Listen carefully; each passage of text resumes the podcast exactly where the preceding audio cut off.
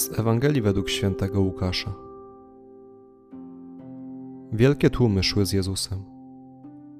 On odwrócił się i rzekł do nich: Jeśli ktoś przychodzi do mnie, a nie ma w nienawiści swego ojca i matki, żony i dzieci, braci i sióstr, nadto i siebie samego, nie może być moim uczniem. Kto nie dźwiga swego krzyża, a idzie za mną, ten nie może być moim uczniem. Bo któż z was, chcąc zbudować wieżę, nie usiądzie wpierw i nie oblicza wydatków, czy ma na wykończenie? Inaczej, gdyby położył fundament, a nie zdołałby wykończyć, wszyscy, patrząc na to, zaczęliby drwić z niego. Ten człowiek zaczął budować, a nie zdołał wykończyć. Albo jaki król, mając wyruszyć, aby stoczyć bitwę z drugim królem, nie usiądzie wpierw i nie rozważy, czy w dziesięć tysięcy ludzi może stawić czoło temu, który z dwudziestu tysiącami nadciąga przeciw niemu. Jeśli nie, wyprawia poselstwo, gdy tamten jest jeszcze daleko, i prosi o warunki pokoju. Tak więc nikt z was, jeśli nie wyrzeka się wszystkiego, co posiada, nie może być moim uczniem.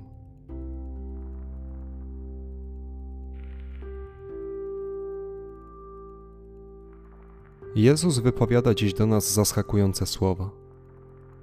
Ten, który uczy nas zawsze o miłości, wskazujący, że przykazanie miłości Boga i bliźniego to fundament całego prawa i proroków, dziś mówi, że jeśli ktoś nie ma w nienawiści siebie i swych bliskich, nie może być jego uczniem. Cóż zatem czynić? Kto może być zbawiony?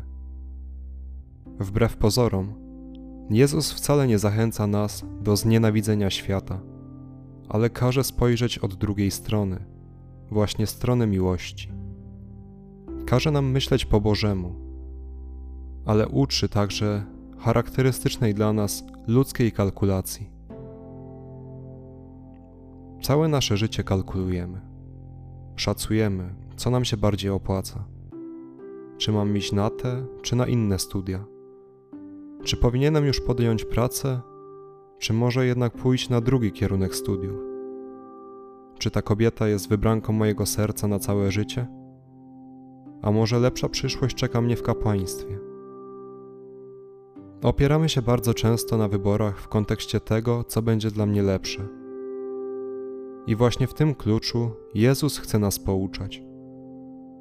Musimy podjąć się takiej kalkulacji i zadać sobie pytanie: jakie korzyści przyniesie mi pójście za Jezusem?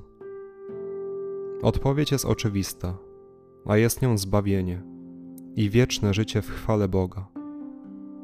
Inwestycja w wieczność zakłada jednak nieco wyrzeczeń w doczesności, by osiągnąć nieporównanie więcej szczęścia w wieczności.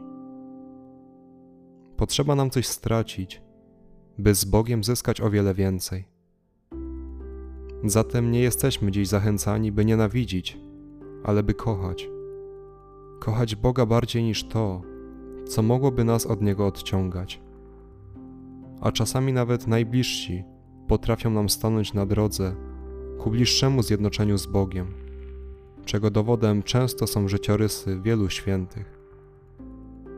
Pamiętaj o miłości do bliźniego, ale pamiętaj też, że miłość do Boga powinna być jeszcze większa.